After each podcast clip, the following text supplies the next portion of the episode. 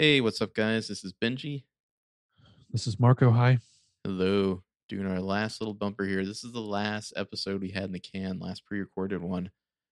But fear not, we will be back at some point with more episodes. We've got some guests lined up. But for this episode right now, we are going to be doing S5E5 Mystery Times 100. They've downloaded it, so they know. Mm-hmm. Yeah, so we'll start releasing these regularly at some point. Yeah, maybe get on a weekly schedule to kind of start back from 103 and move forward. Did want to thank everyone who participated in our little contest for Trouble Always Finds Me. We did a drawing for that on another podcast. In case anyone was curious, Megan and Kayla won. Congratulations. We'll be contacting you. But we will do some other contests over the next few months. So if you missed out on that one, don't worry. We got more coming. Yeah, so... enjoy rewatching PLL with us. I'm kind of curious how people are rewatching. I've seen some people who they bought DVDs. A lot of people are doing HBO Max. Mm-hmm. Yeah, I mean, we always wish that there would be Blu-rays of PLL with commentary tracks, but there aren't. So we're doing our own commentary tracks. So enjoy this one with Norman Buckley, and we'll be back before too long. Yep. Bye bye.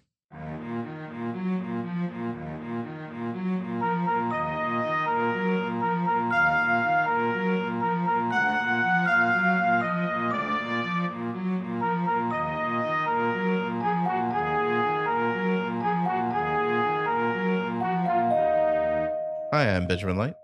And I'm Marco Sparks. And welcome back to Bros Watch PLL2. We're doing another special commentary episode today. We're doing episode 505, the 100th episode, Miss Me Times 100. And we have a special guest, the director of that episode, Norman Buckley. How you doing, Norman?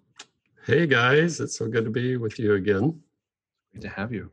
It's really fun to kind of revisit this whole part of my life. Hard to believe it started 10 years ago. It's really hard to believe.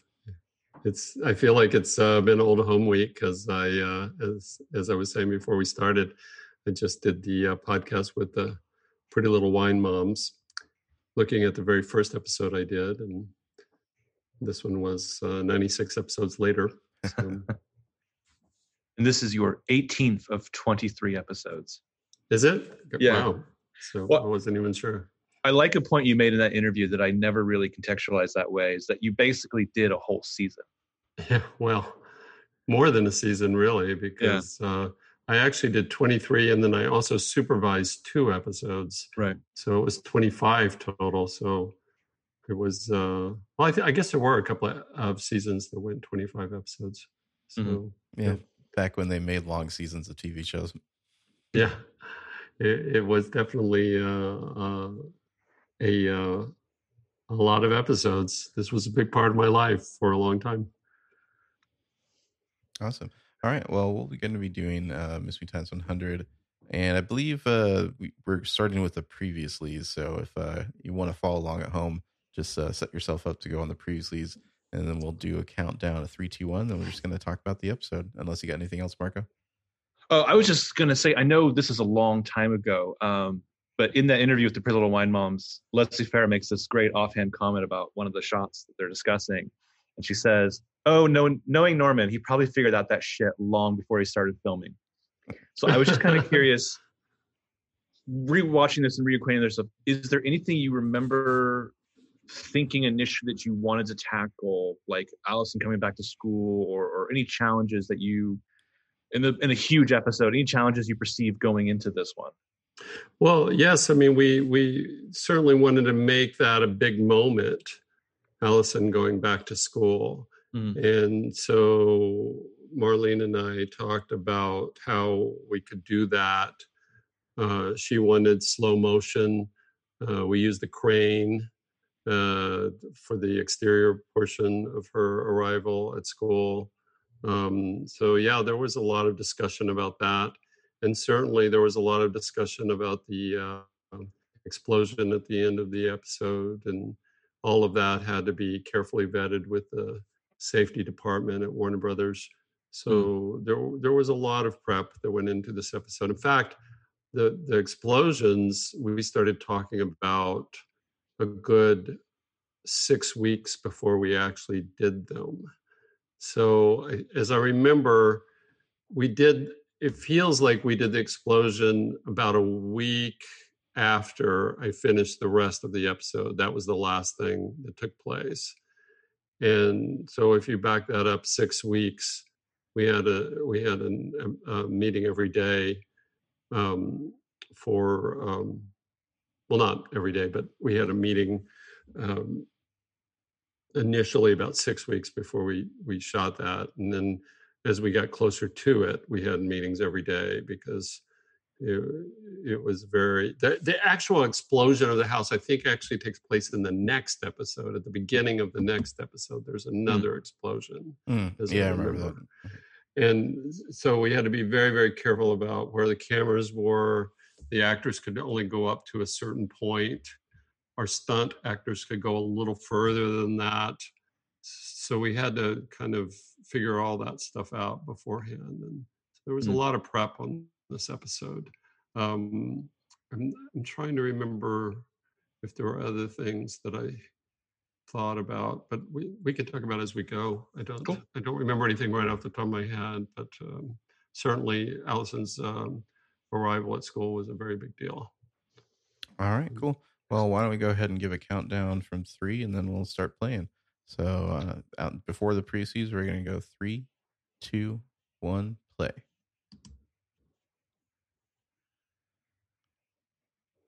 So I don't even know who shot all this shit, because this is like somebody else's episode. Just catching up on this. Excuse my language. No problem. This was an alley was back, but very shady. Yeah. Well, this was like a fun first portion of the season, because in your previous episode that started season 5, it's like, as far as we know, A is dead and Allison is back. And it's like, what the fuck is this world we live in where we suddenly have Allison and no A? If this was, this is episode 5 of that season, right? Mm-hmm. Yeah. So what was going on with, I love this guy. I felt like that, I wish Travis had stayed around longer. I loved working with Luke Kleintank. I really did. I thought he was just terrific. And I thought they had chemistry, these two. I really did. I know that all the shippers will disagree with me on that. But I love the way that Ashley Benson looks in this episode, too. I love her look evolved more than any of the others throughout the run of the show, I think. But I just...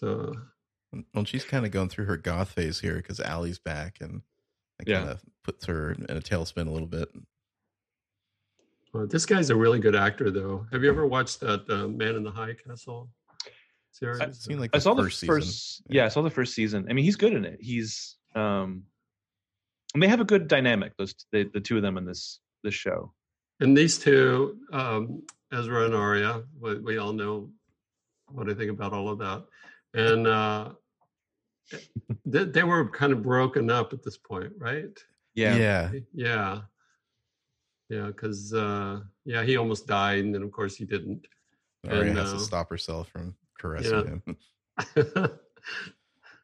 I remember this we shot in the middle of the night. This was, I feel like I had to get Ian out by a certain point because he was flying somewhere, and I think he had to leave for the airport like at 5 a.m. So we were trying to get all of this stuff done.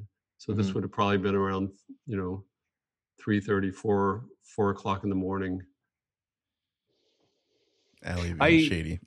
I seem to remember, it's not this episode, I don't think, and I apologize because it's been a while since, I mean, this is kind of a fun refresher for us, but like there's, in the Aria and Ezra dialogues in this season, there's the bit where he like flat out tells Aria, like, you have to forgive yourself. I certainly forgave myself for spying on you girls for years.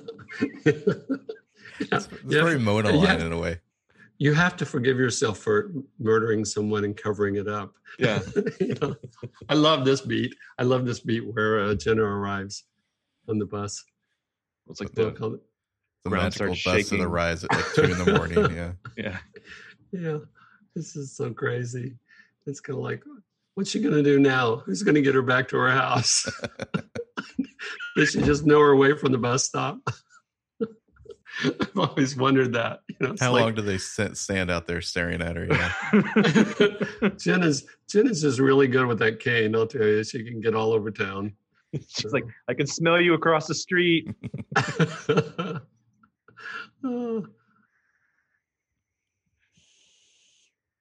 That's a little teapot transition. Is that a working gas range there? I can't remember for sure, but I feel like that there, I think, I'm pretty sure I would have never started a scene like that, except that I think there was a whole part of the scene that was before the teapot that got cut. Mm. And I think that they were having some conversation. Of course, you know, here's the whole business about he reads F. Scott Fitzgerald and can quote from him. But I feel like there was a whole part of the scene before that that got cut. Mm. So that scene started in a really strange way, I think, on that teapot. That would not have been the way I would have started the scene without the preamble. But, am I misremembering, or am I making this up? Did somebody tell me that like Keegan was going to like donate his hair, and that's why it's so big here? Yes, there. I don't remember the specifics of that, but there was a reason why his hair was really long. So, and I think he'd been kind of not in the prior episodes, right? There'd been one point he like flew to England and was gone for a couple episodes to like find Melissa, I want to say. Yeah, I do remember there was something to do with his hair, but I have no idea what. Mm-hmm. Now, you know what I realized when I was looking at the first episode that I did on the series, when we were actually shooting in a house back on the back lot, and then this is a set that we built to match the house on the back lot, but it was supposed to be a different part of the house. But I thought it really is good because you really don't know. You know, nobody could really explain to me the geography of Aria's house and have it's fine. You know, it's one of those things at the time I thought, well, will people be bothered by this? That this isn't exactly the same as the house on the back lot? But it made me realize, no, of course they won't, because it's just this paneling and furniture. I'm the one guy who's always, whenever we do this podcast, I'm like, this is a different house. And then James is like, no, it's not. Well, this was actually a set that we built so that we wouldn't have to go to the back lot for Aria's house. Mm-hmm. So this was a set on one of our stages, because when we were on the back lot, we wanted to maximize our time outside. Mm-hmm. I feel like you're probably still in the house. There's a part where like Mike punches Ezra in the face, and I want to say that's like the house. And then no, that's my last memory of it. No. Oh, yeah, you're right about that. Listen to you. Yeah, you're right about that. Yes. I think we argued about that for like 3 minutes on one of our podcasts. I think we might have gone there other times as well, but beyond that, just briefly for various things, but we never really shot in there after we built this set. So whenever we built this set, that was the dividing point. I mean, James and I almost reopened the wound about where exactly is Allison's house in relation to Spencer and Emily's house. You know, I remember having a long debate with our production designer about that, Rachel Cameraman, and she explained to me, there's my name. Just have to point that out. Anyway, she explained to me that there's a big winding driveway so that the houses are actually really close to each other. And I was always like, well, how's the audience supposed to know that? I don't know. They don't know that there's a big winding driveway. But here, you were asking me about this was on the crane, you know, so we had the crane and then it pulls back here and then up. I would like to have stayed in this shot longer, you know, so that we could have actually seen more of the crane move. Mm-hmm. But we had to also get all these people reacting. Oh, this is where Cindy and Mindy. Yeah, there they are. Yeah, I love Cindy and Mindy. I love that whole idea of them. There's Chloe Bridges, who I love. There's Janelle and Brendan, who I love. See, the crane pulled back here. So I missed that move. I wish that move had been in there where it kind of pulled from her talking to Cindy and Mindy up over the girl's head. I would like to have carried them over in one shot. I think it was... about trying to figure out how we get all these looks between everyone. Mm-hmm. And here's your basic slow-mo walking down the high school hallway shot. Classic shot. Look at all these people. Watch these people. I was looking at them today thinking, what, like, look at those extras. I don't even remember them at the time, but these two, look at that guy. I love his look. This girl, who's she? She's got some issues. What do you tell the background artist? Like, what is your... I don't really talk to the background artist. The AD talks to the background. Okay. The minute a director talks to a background extra, that extra can file for day player status. Oh. So directors don't talk directly to background. Okay. The AD does that. So I tell the AD what I want from various people, but then the AD is the one who actually talks to them. Hmm. I can't remember who my AD was on this episode.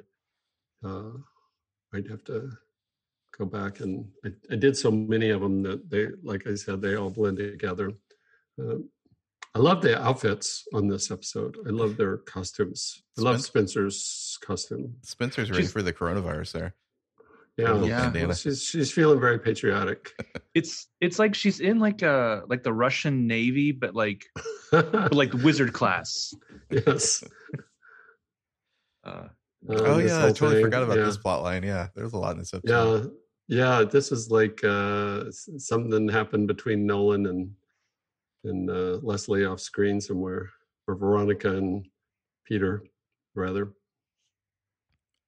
I think I don't know if we registered at the time, like how much of like a adult man beard Lucas has here.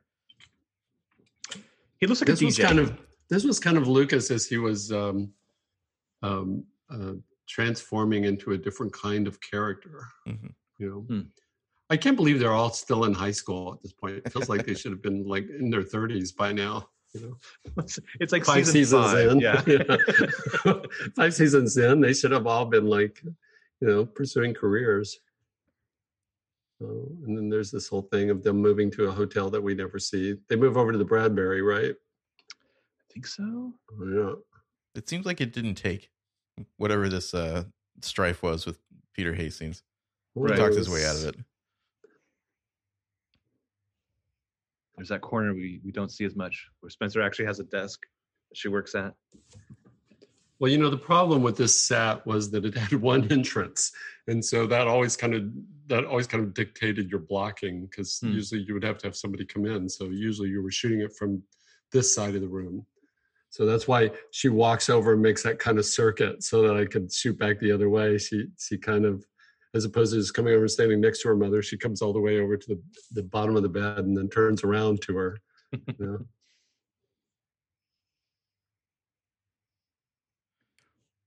This is where they think that both Melissa and Peter murdered someone.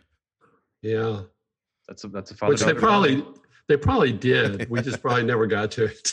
But like unrelated to the plot. Yeah. There was probably all kinds of murders happening there. They're like, but nobody we just picked up like a drifter. Yeah. And we just don't want you to know about it. So just don't ask questions. It's called practice, Spencer.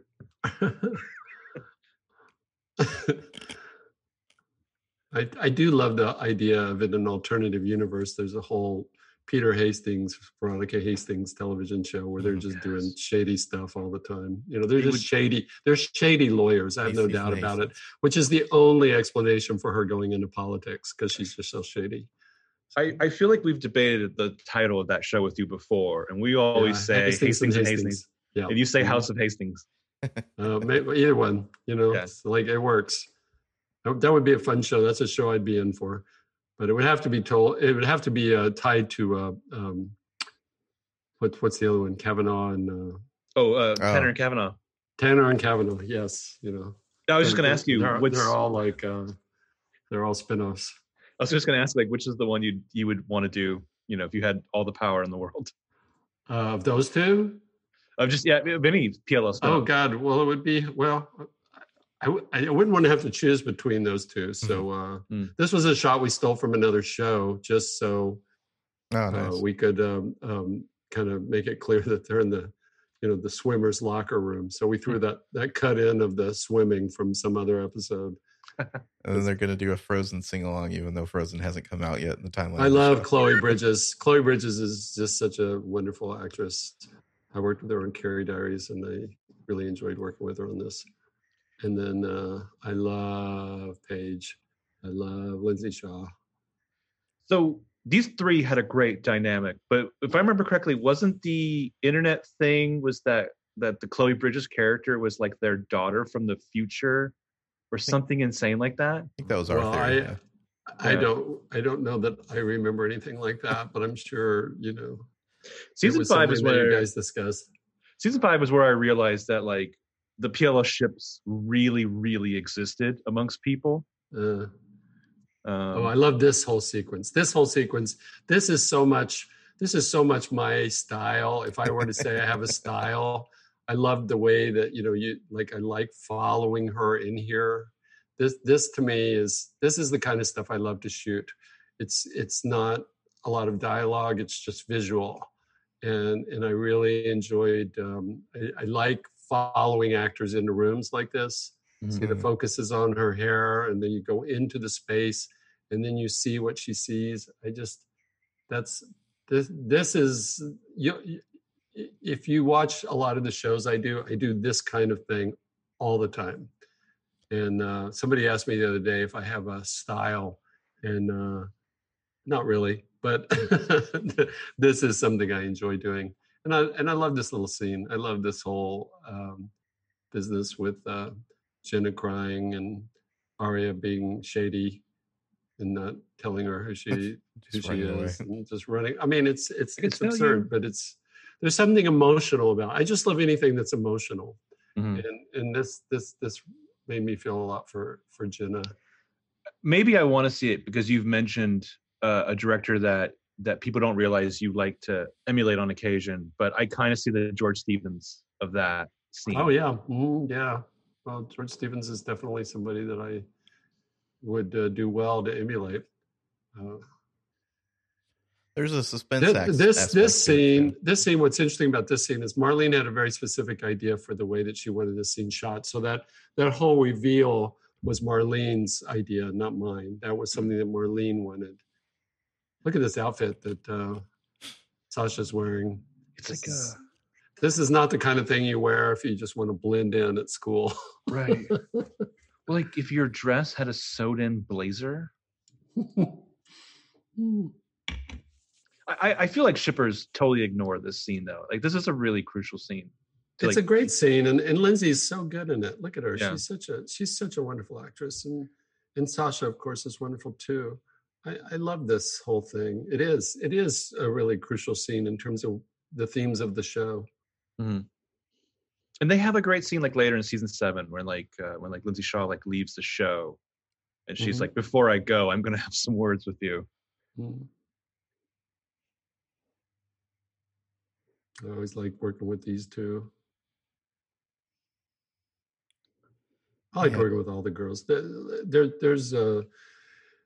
There's a lot about this whole experience that probably the thing that's the happiest times for me were just the relationships I had with the cast and how much fun it was to talk to them. And they each had their own style, you know, so this really evokes a lot of happy memories for me. Mm. What was Mama Marin doing at the Bradbury there? Where she ran into Veronica. She's probably looking for a job. By this point, she's been fired from the bank, wasn't she? I mean, like after absconding with all that money that was never explained. The pasta money. Yeah. I completely forgot that like everyone is in this episode. Yeah, well, that part of it was Marlene wanted to do an episode that really brought everybody back for the 100th episode, which I thought was great. I love that little move there. That was... I love things that I love using the camera to move on an emotional moment. And I think that's a nice piece. I love this whole thing where Allison's trying to be so seductive here. Like, here, I'll just sit on your bed. You don't really want to leave, do you? And you do? You're going away? You're not gonna hang with me? I was really hoping we could hang. She's like, look, I finally apologized to Paige. Like, isn't that enough? I did what you wanted. I wore this outfit for you. It's like a royal real estate agent. Yeah, seriously. I'll just sit here on your bed and wait. I'll just wait while you're gone. It's so much fun.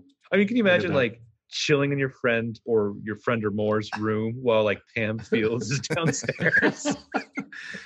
Pam is definitely avoiding Allie here. I do like this scene because it is Allison losing her power and realizing that she's losing her power.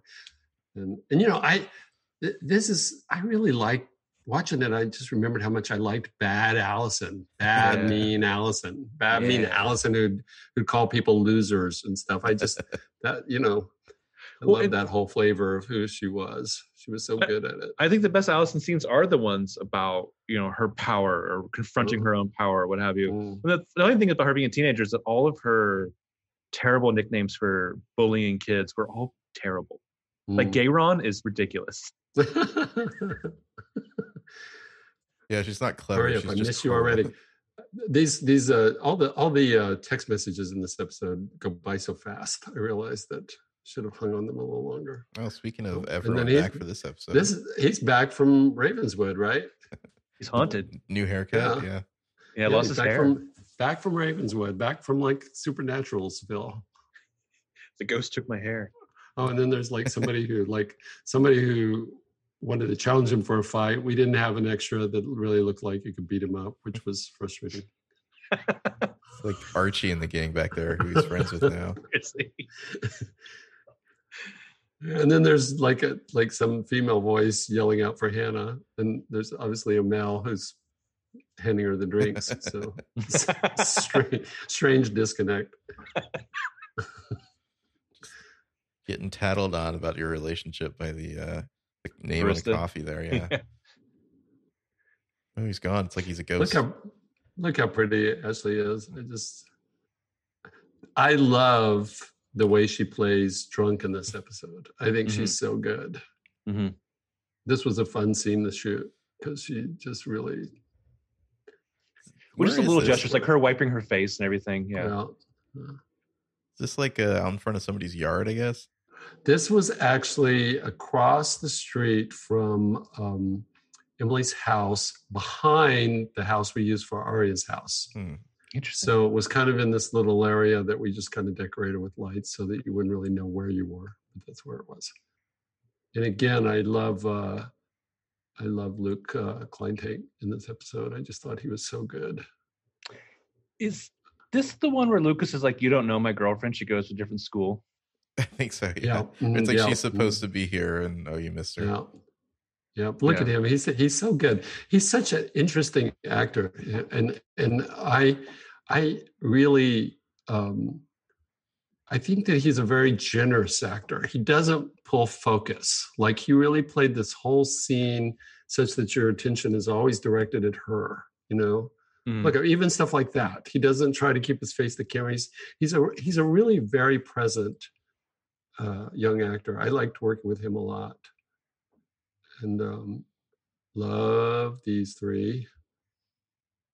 Another Bridget Wu reference. Bridget Wu.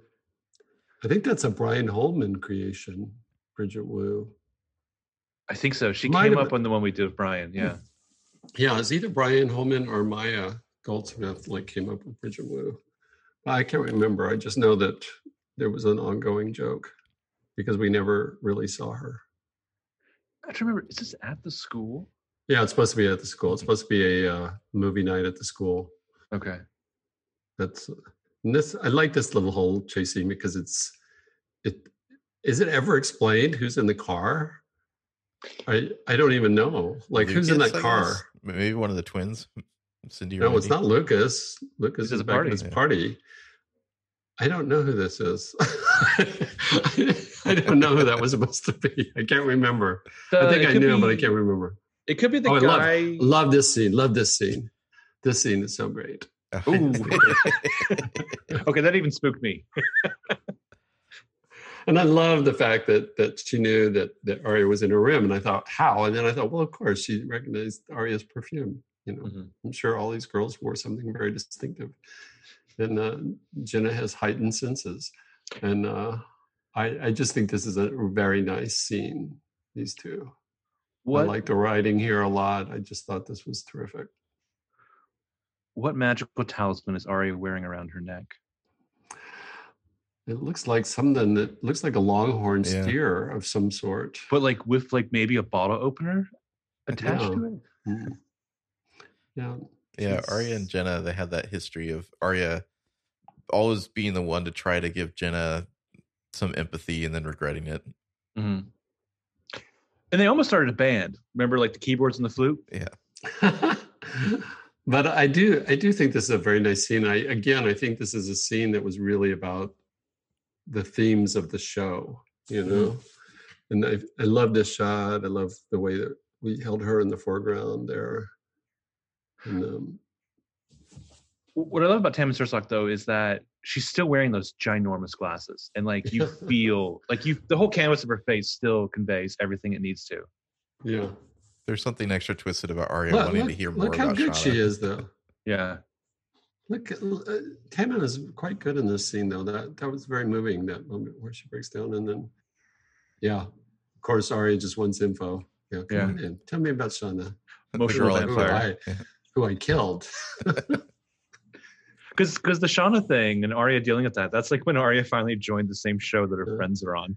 And then there's a shadow of somebody else chasing Allison. I can't remember. I knew the answers to all these questions, but I can't remember who that was. And then somebody has lit every candle in the place. And yet that doesn't spook Allison at all. You know? What a weird text. SOS at the church. You know, where all the people die. Where I straight up killed a guy in season 1. Yeah. Right. But whenever when the perfectionist was still a thing to come, I kept coming back to this scene thinking, oh shit, you're gonna move like Allison and Mona off onto her own show. But they're just gonna slap each other every episode. This is fun. That scare didn't work as well as I had hoped it did. You know, like that was supposed to be a scarier moment. And when I watched that today, I was like, yeah, that didn't work as well as I'd hoped. Love this scene, though. These ladies always bring it. It was fun to shoot. It's just so 1930s Barbara Stanwyck slapping whoever. You know. I mean, this is Joan and Betty right here. Yeah.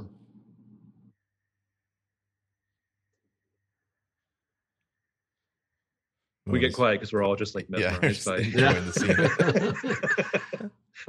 This was really fun to shoot. I forgot all about this scene. I don't need a ton of this. Oh, I love these two. Just see, I love how Sasha just drops right back into that bad, mean Allison and I so enjoyed that aspect of that character. Well, no one feels worse about that than I do about her being A. Yeah. Well, I think this was like our frustration with Allison later in the show was suddenly she seemed to have no power. Well, I think that there was an effort to redeem her. Yeah. That I understand from a storytelling point of view, but I do feel like that what Sasha. Her strong suit is this kind of attitude thing that you know, she's got these really angelic looks and this whole mean streak just was so much fun. Like, I mean, look at her, like she grits her teeth there, you know. I mean, it's just like she is a slapper. She's like ready to bite her head off. And she like wearing rings. Yeah, she cut her with a ring. And and then she saunters out of there. Like such a great encounter between those two titans there. Yeah. And then those houses are really close together. Yeah. Well, not just the power strap, but she does that thing where she's got the purse perfectly hanging off her arm as she stormed out of that church. Yeah. Okay, and this is where I wonder, like, has Aria already bought the pie and she comes running over to Allison's house? Is the pie downstairs next to her coat? You know, like what's... I love Emily. Going to the pie shop afterwards. Emily making the tea. That's such an Emily move. Yeah. Yeah, it's like so caretaking. And I'll sit here on the arm beside you because I should stay with you after all. Bring it closer to me, away from you. Yeah, is it a late night? Is like Paula's Pies like open late? I don't think Allie really needed to lie there. She could have just said she slapped Mona. Like, these girls would understand. Yeah, I would have preferred that scene to be a little bit more just in the foreshot with the four. I love this scene. This scene is so great. This scene is just such a great mom and daughter scene. Mm-hmm. The Pretty Little Wine Moms. All these ladies, I really do. I miss them a lot because I really had so much fun working with everybody. The Pretty Little Wine Moms is fascinating just to find that Laura Layton is seemingly nothing like Ashley Marin. She's nothing like Ashley Marin. She's very, very well, I mean, yes, she is, but she's a wonderful person, but she's not the vixen that she was. She's not that up to be early on safety in deposit box. Yeah, I mean, she's not you know, having it all with cops. You know, just to protect her daughter. This is an interesting shot. I thought, why did I do this way with the mirror? Because I don't generally do these kinds of shots unless I have a real specific reason for it. But I'm not sure why, except I guess I just thought it was pretty. But it's hard to shoot with reflections, you know. So it's curious to me that I shot this way. I'm not sure what it was about, except maybe I was trying to play with the idea that Emily is split in her feelings about Allison at this point. Maybe I was trying to do some weird intellectual cinephile thing like that. You got the poster in the background there. Yeah. When when you were kind enough to invite us to the set, I remember being so excited to be in this room with that poster that I took a picture of it. It was so blurry because I was so excited to be like, yeah, the poster. There's a pie. I always felt that scene, that set, Allison's bedroom, was not a great set. It wasn't a great set to shoot in, and I didn't feel like they spent a lot of money on it. So it was always it felt like that she would have a much more grand room as a character, you know. Oh, and then this whole thing. These two and their desserts, just touching each other's faces. They can't help it. They were both a victim of their impulses. It's just like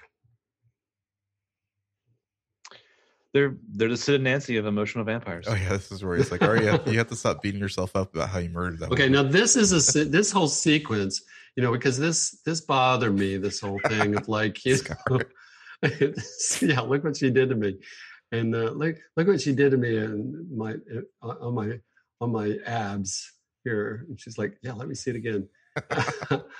Touch it. She's touching it. But you know, this is something that is always really important to me. Is I never liked this kind of framing of Aria looking up at Ezra. I always wanted to have her be up above him. And so you see really quickly, I have him spin her around and throw her up on the stove so that she's more eye level to him, because I think there's something very important about keeping her above Ezra in these various scenes. Well, even that quick shot of her face over his neck, it's like her pleasure, her moment is present. Well, I was always trying to avoid the classical romantic man looking down on the woman shots. I think that those are you know, they're subliminally reinforcing a certain idea about romance that I tried to subvert. This is sweet. These two. That was a sweet moment.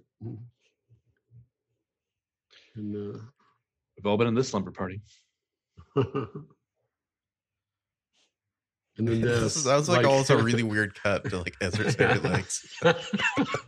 like you don't know who it is. Yeah. But see, here I got her up on top of him, you know, and it was really a conscious choice, you know, because I was just like, I didn't want him to be over her. I wanted her to be over him. And the blanket is my favorite Ezra shot. The what? The blanket that she does is my favorite Ezra shot. Oh, is it? So I did a quick internet research. There's a tweet that you had from when the night this aired, Norman, which was, and Aria falls off the wagon and then backs over her. Is that's something I retweeted? Or I think it's something you tweeted the night this aired. Something that I wrote? Oh, really? That's funny. There's some great needle drops in this episode, too. Yeah, there was. How much did you pick? I picked a song that was in the love scene before this, but it was cut differently at one point with another song over the Ezra and Aria part of it, but that didn't really work. So I was glad that they there was a song that was scripted over Ezra and Aria. Mm. And so we tried that, but I put the other one of Every Breath You Take was my choice. And I'm glad that they tied the two sequences together because originally they were kind of separated in some way. I don't remember exactly, but I did pick that song of the various songs that we were listening to with the editor. Not just me, but with the editor. Lois Blumenthal cut this episode, and she is definitely one of my favorite editors in town. I love this whole thing with Mindy and Cindy on either side of her. I also felt like Allie should have just owned it, been like, yeah, that's right. This was the day we had the big cake on the set, I think. I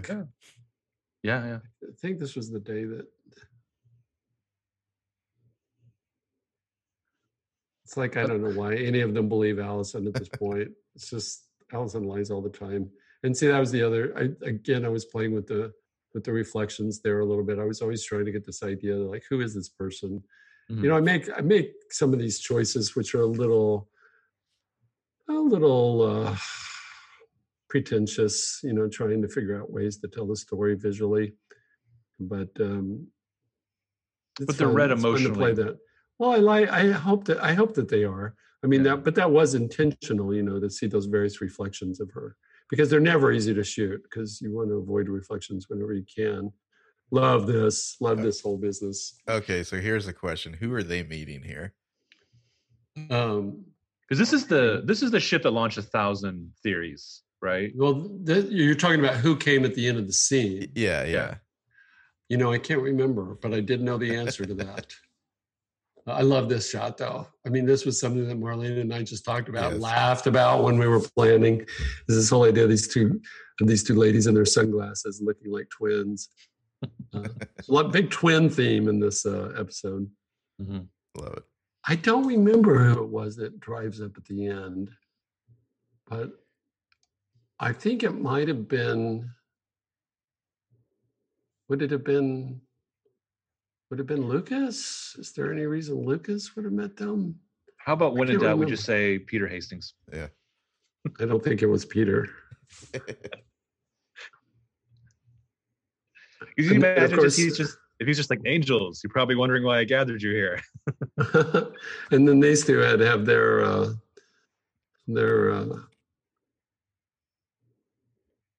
whole love scene. And you know, I'm rewatching this, and I'm thinking about what you said, just about not directing the actors, but directing the scene. And it's fascinating to see how these two just play this moment. These guys were great together. They always had a really nice, easy chemistry. It was fun. But I remember thinking to myself, like, in the midst of all this other stuff, would they really just, like, let's do it in a truck? I never quite understood that, but, you know. This truck has seen some things. Yeah. But at this point, why wouldn't they just go to somebody's house? Yeah, his house hasn't blown up yet. It's not like anyone's home. It's Spencer's house. Of course, if they had gone to his house, then neither one of them would be here because they would have blown up with a gas leak. I love this scene too. This is a really nice. I liked working with these two a lot. In fact, I think I directed some. She was on the phone with him when he was in Ravenswood. Hmm. I directed that. I think these shots are beautiful.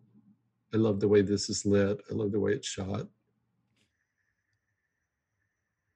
I don't usually go to big close-ups like that, except for moments like this. I just think that, you know, this was their reunion, so I usually don't like to get into close-ups that big, but it felt warranted here.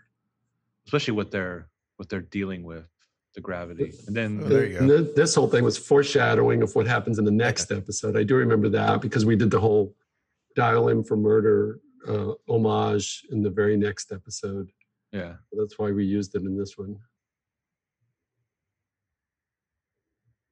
Not that anybody would catch that except for me and Joe and a couple of other people, but we were trying to play with the idea of foreshadowing what was to come for Allison.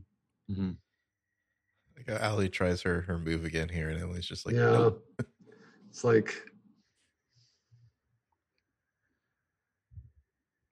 Allison's really like, gosh, everything that I've ever done just. And then here's the most incompetent police department of all time. Yeah, having a press conference. They're so incompetent that they just don't even have it ready to go. You know, like I was amazed they had a chief of police. Yeah, that was the bigger thing to me than Bethany Young was like, oh, there's somebody in charge of this. These Keystone Cops. There's the chief of police, but he's so incompetent that they have to bring in somebody like Roma Mafia to solve it. Mm-hmm. I love these characters get the call to go watch TV. Yeah, it's like SOS. Yeah, news report. Okay, I'll be right there. Well, then, like in 6:10, they do the same thing where they go all go and like watch TV. Do you think they're like TiVoing it and they paused it maybe so everyone could gather around? But this is so funny. It's kind of like they all like called each other and are like, and bring your significant other. Yeah. But like Caleb and Toby are like, what's our teacher doing here? Right. Yeah. But that image though of all them together though, like this is like you would see this in every article talking about PLO for like the next several years, right here. Yeah, no, it's crazy. And, you know, Marlene, again, had very specific ideas about the way she wanted this shot. You know, she wanted them all in the shot together. So, you know, trying to figure out how they could all be sitting so that that could happen. And we could do an explosion. You know, it was all very carefully. You guys were asking about things that we planned. This was planned because we had to make sure that we had them all where we could blow that window and nobody would get hurt, you know, so. I'm trying to remember how we shot it. I feel like there were only a couple of stunt people for this. I feel like it was Toby and Spencer. Oh, yeah, stunt people for. Yeah, those are stunt people right there. And then, you know, this is glass in their hair. And then this is like some dystopian universe, like Rosewood. This really was a tremendous moment when they all get the text because it'd been like 5 or 6 episodes since we'd gotten an A text, so it really felt significant. Yeah. I mean, I don't know if this is your intention, Norman, but I remember watching this the night it aired, and like when the text messages go off, I like stood up and cheered. Yeah, it was hype. Yeah.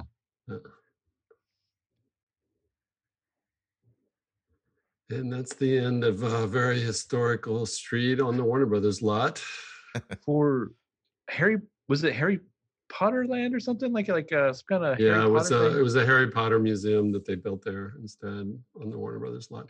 But it was sad, you know, because that's a very famous street that had been used for so many movies, and it was sad to me that they wanted to tear it up, and you know, a lot of film history went away there. Mm-hmm. And then here we are with the A tag. Oh, the veil there. Mm-hmm. It's crazy. And the dolls. I guess this is CeCe? Yeah. Well, I think so at this point. It would have to be. It's certainly not Mona. Well, it's like, I feel like they like you have to tie Sarah Harvey and Black Widow into it later because it's like we see the Black Widow thing on the mannequin. Mm. Sarah is Harvey's. It was fun. It was fun to watch that again. I hadn't seen that in a long time. I'm glad that you guys asked me to do this. Oh, Jen Anderson was my AD on this one. Mm. It was fun. It was fun to get to do the 100th episode. That was a big deal for me, and I was really grateful they asked me to, because you know, I felt I had a lot of love for the show, and so to do that milestone was a great one. Mm-hmm. Yeah, I remember it really felt like, I don't want to say the show peaked there, but because I feel like there's still like the Dollhouse, you know, and stuff like that. But it was like the show was at the height of its powers then, you know, yeah. Like 100th episode, kind of flexing. Mm-hmm. Yeah, I think that you know, it's hard for me. I have a very clear sense of my involvement in the show for the first several seasons, and then it's harder for me, like in the last half of it, to remember the timeline as much, partly just because I was going through so much turmoil in my personal life, but it all kind of blends together. So you could have told me this was an episode in the 6th season. You could have said, remember that when you did that scene in season 6? Or so I'd be like, oh yeah, I remember doing that scene. But, you know, until I watched it again today, half of this episode I didn't remember. And it's a great thing for me though, because the crew and the cast were so loving and supportive and good to me during that period of time. I mean, just for any of your listeners, that was during the period of time I lost my spouse, but, you know, sometime before that. So the whole second half of the season, the whole second half of the series, just kind of, it all runs together because I can't keep track of what I did when. Right. But I have a very clear memory of like the initial episodes I did, you know, and then the storyline, I'm pretty good at that. But then it just all started to morph into the same experience, you know. Mm-hmm. You remember like the building of that kind of family unit with the show, and then. Well, I remember the episodes I did. I remember them. Yeah. I remember pretty much, you know, that I could name the episodes for the first 3 seasons that I did, and then after that, it's kind of harder for me to remember. Like, did I do episode 8 or 15 or what? You know, like I don't know, you know, right. That sort of thing. But it was fun to work on for sure. I miss it, you know. One of the things I was saying to the Pretty Little Wine Moms was that you know, my agent and manager were kind of like, well, do you want to keep doing that show? Because, you know, there's other possibilities for you, and you've gotten everything you can get from it. And I was just like, no, I love going to work there. I love the experience of working with people that I know and trust and have a shorthand with. And they're all my friends. They're still my friends. You know, that's what's great, is that I'm still in touch with everybody. And that's a nice thing to feel after working on a show for 7 years, that you're still friends with everyone. Yeah. And now you're just waiting on news of a pickup season 2 of your hit show, Sweet Magnolias. Yeah, hopefully we'll know next week or soon. Usually Netflix waits 28 to 30 days is what I've been told to kind of see what the metrics are. But we've been from all indications, we've been a pretty humongous hit for them. So I would assume we'll get our pickup. Nice. I'm not gonna win. Yeah, right. I don't want to assume anything, but yeah. And that's, you know, that's equally a wonderful experience. I love that show. I love working on it. I love the cast. It's been a real blessing as well, because it's so great when you're working with people that you like. You know, I don't think everybody has that experience, and I've been very lucky that I've had it multiple times. You know, I had it on the OC, I had it on Gossip Girl, I had it on Pretty Little Liars for sure, I had it on Sweet Magnolias, I had it on Rizzoli Niles. You know, it's a wondrous thing when you get to work with people that you really like and can collaborate with in an effortless way. I was watching an episode last night, and I was surprised, but not that surprised, when one of your muses, Amber Coney, showed up in a scene. Oh, yeah. So you've watched Sweet Magnolias. That's nice. I'm like in, yeah, I, you know, I didn't think this would be a show for me. And I was like, you know, I'm curious. I want to try. And I started watching, and it's like the perfect show for coronavirus, being stuck at home and just going to a place that's free of a lot of terrible things.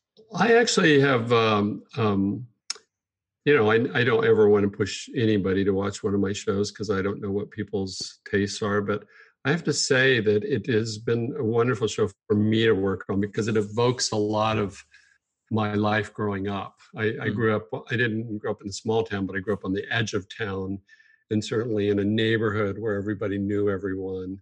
And my grandmother lived in a town like the town in Sweet Magnolias.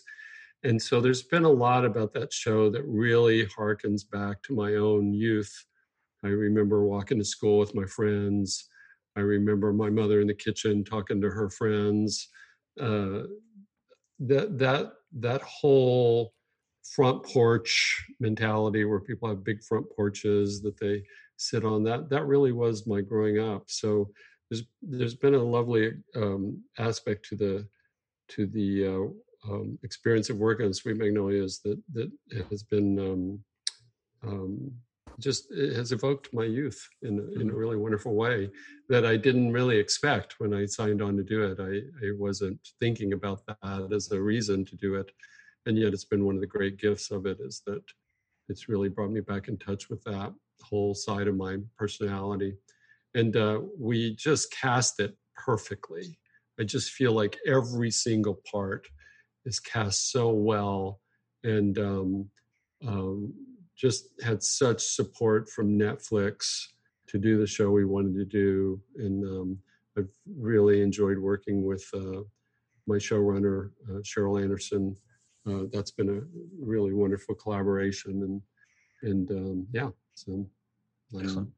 But yeah, Amber we brought in I wanted to find something for her to do. I didn't actually direct her. She was actually directed by one of the other directors, but I had suggested her for the part and was happy that they liked her. So, well, and I'm sure when Annalise Judge becomes a huge star, she can call back to. I do think Annalise Judge will become a big star. I think she's really got it, and I knew it the moment I saw her tape. Mm-hmm. Cheryl and I had seen her pre-tape, and we both really responded to her. And you know, you hope that when you see them in person, you're going to have the same experience.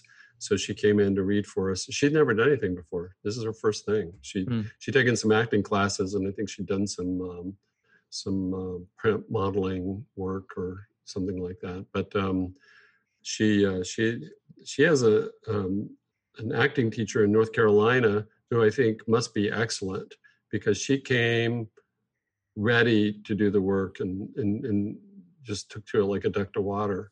And I feel very excited because what I also really like about that show is they're actual teenagers. You know, we actually cast teenagers in teenage parts so that the high school feels like high school. It doesn't feel like 30-year-olds in the high school.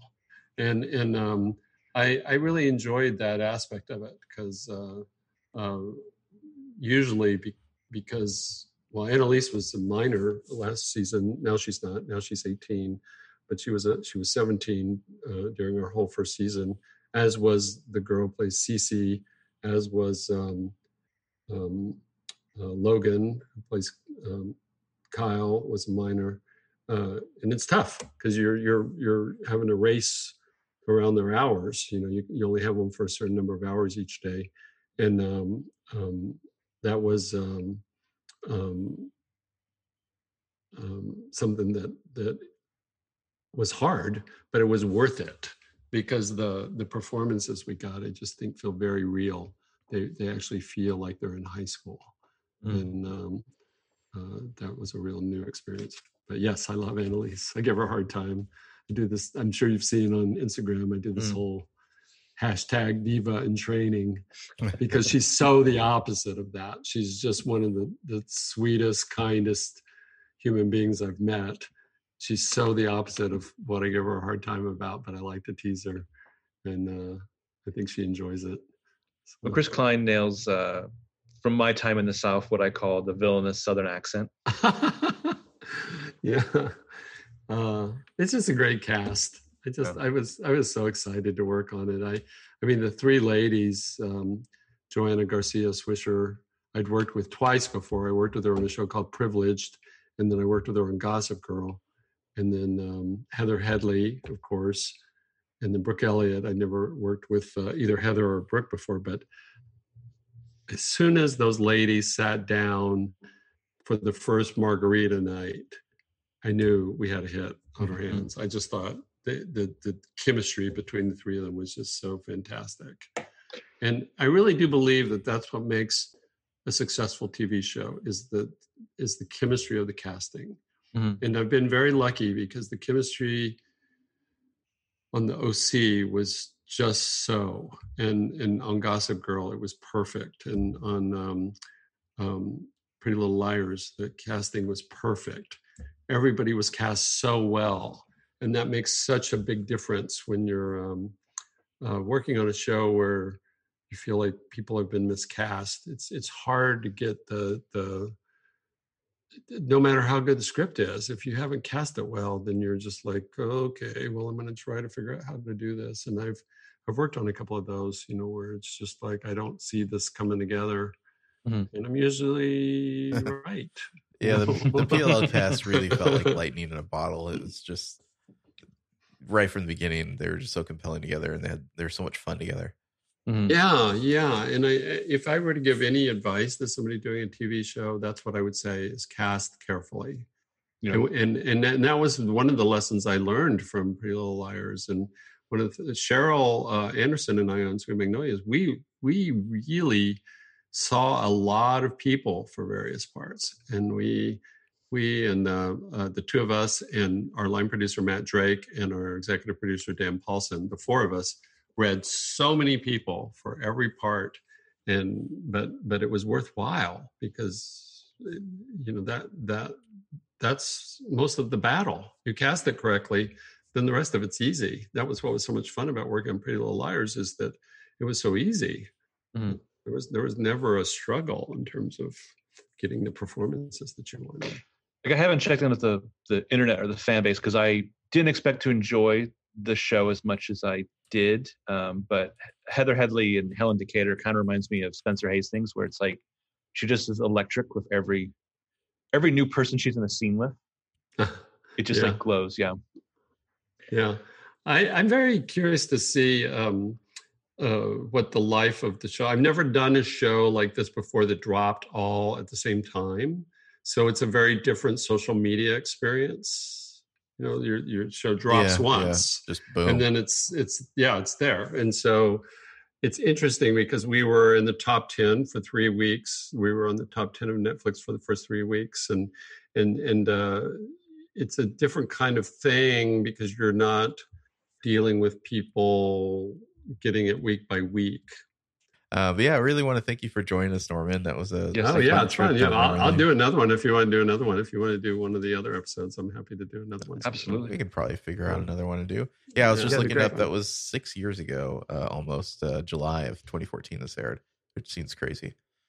But this aired in July 2014? July 2014, yeah, July 8th. Oh, wow. Yeah. Wow. But yeah, it was a pleasure to have you. Hope everyone enjoyed that. Thanks. And, yeah, we'll be back some other time to do some more commentaries. Thank you. Yeah. Bye. Thanks. Bye-bye. Bye.